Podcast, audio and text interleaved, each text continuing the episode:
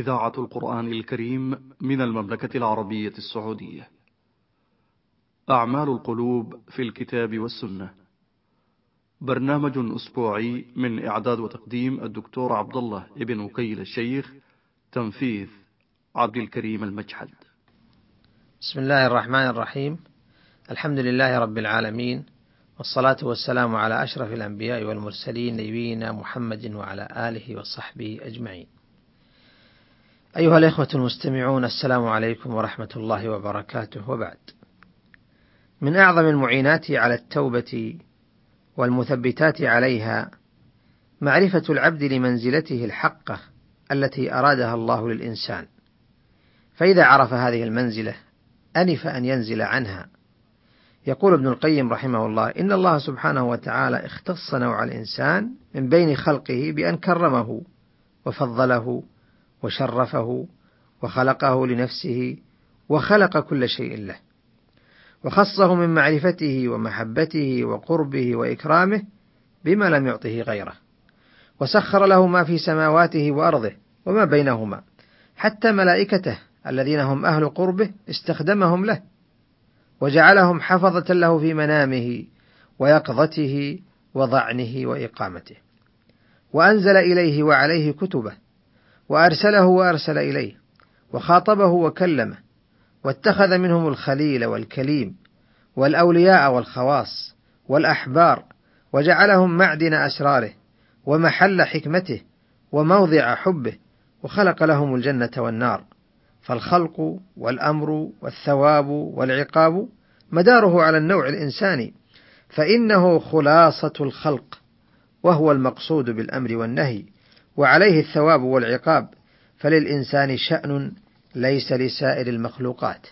وقد خلق أباه بيده ونفخ فيه من روحه وأسجد له ملائكته وعلمه أسماء كل شيء وأظهر فضله على الملائكة فمن دونهم من جميع المخلوقات.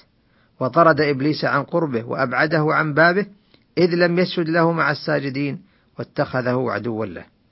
فالمؤمن من نوع الإنسان خير البرية على الإطلاق وخيرة الله من العالمين فإنه خلقه ليتم نعمته عليه وليتواتر إحسانه إليه وليخصه من كرامته وفضله بما لم تنله أمنيته ولم يخطر على باله ولم يشعر به.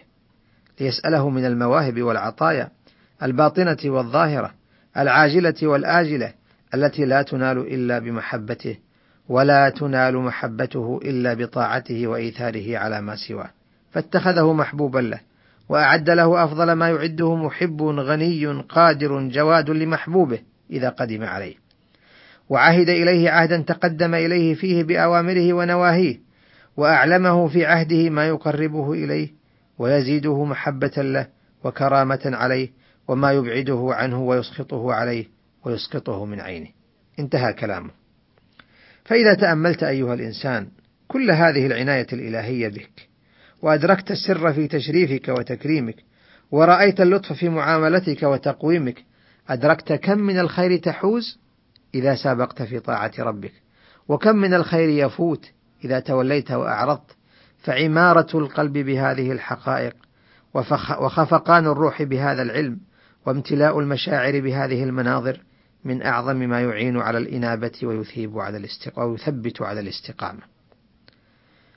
وثمة نظر آخر حري بالعبد ألا يغفل عنه، وهو أن الله جواد كريم، يحب أن يسبغ على عباده جوده وكرمه، لا يبرم بالمسألة، ولا يكره الإلحاح، ولا تنقص ملكه العطايا، كما قال صلى الله عليه وسلم فيما رواه عنه أبو هريرة: يد الله ملأى لا تغيضها نفقة سحاء الليل والنهار.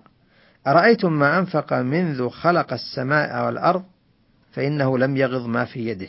رواه البخاري ومسلم.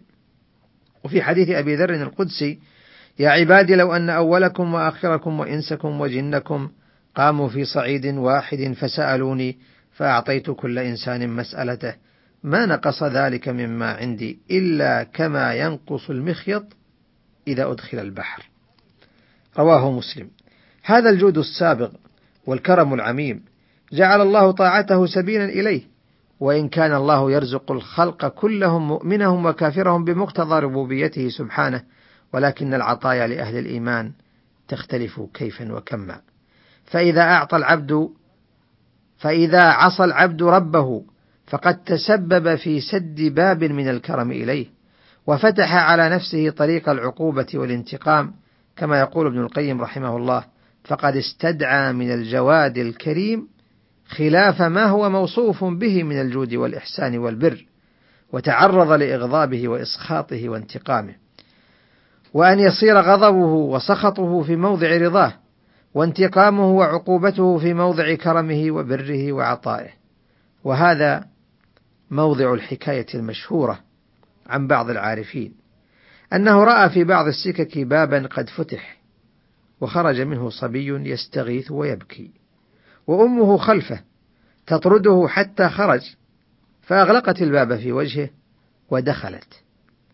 فذهب الصبي غير بعيد ثم وقف مفكرا فلم يجد له مأوى غير البيت الذي أخرج منه ولا من يؤوي غير والدته فرجع مكس فرجع فرجع مكسور القلب حزينا فوجد الباب مرتجا فتوسده ووضع خده على عتبة الباب ونام.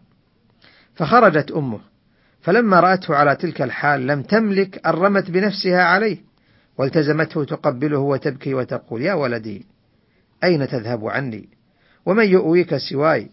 ألم أقل لك لا تخالفني ولا تحملني بمعصيتك لي على خلاف ما جبلت عليه من الرحمة بك والشفقة عليك وإرادة الخير لك؟ ثم أخذته ودخلت. فتأمل قول الأم لا تحملني بمعصيتك لي على خلاف ما جبلت عليه من الرحمة والشفقة. وتأمل قوله صلى الله عليه وسلم الله أرحم بعباده من الوالدة بولدها. وأين تقع رحمة الوالد؟ من رحمة الله التي وسعت كل شيء. فإذا أغضبه العبد بمعصيته فقد استدعى منه صرف تلك الرحمة عنه. فإذا تاب إليه فقد استدعى ما هو أهله وأولى به. وإلى اللقاء. استودعكم الله. السلام عليكم ورحمة الله وبركاته.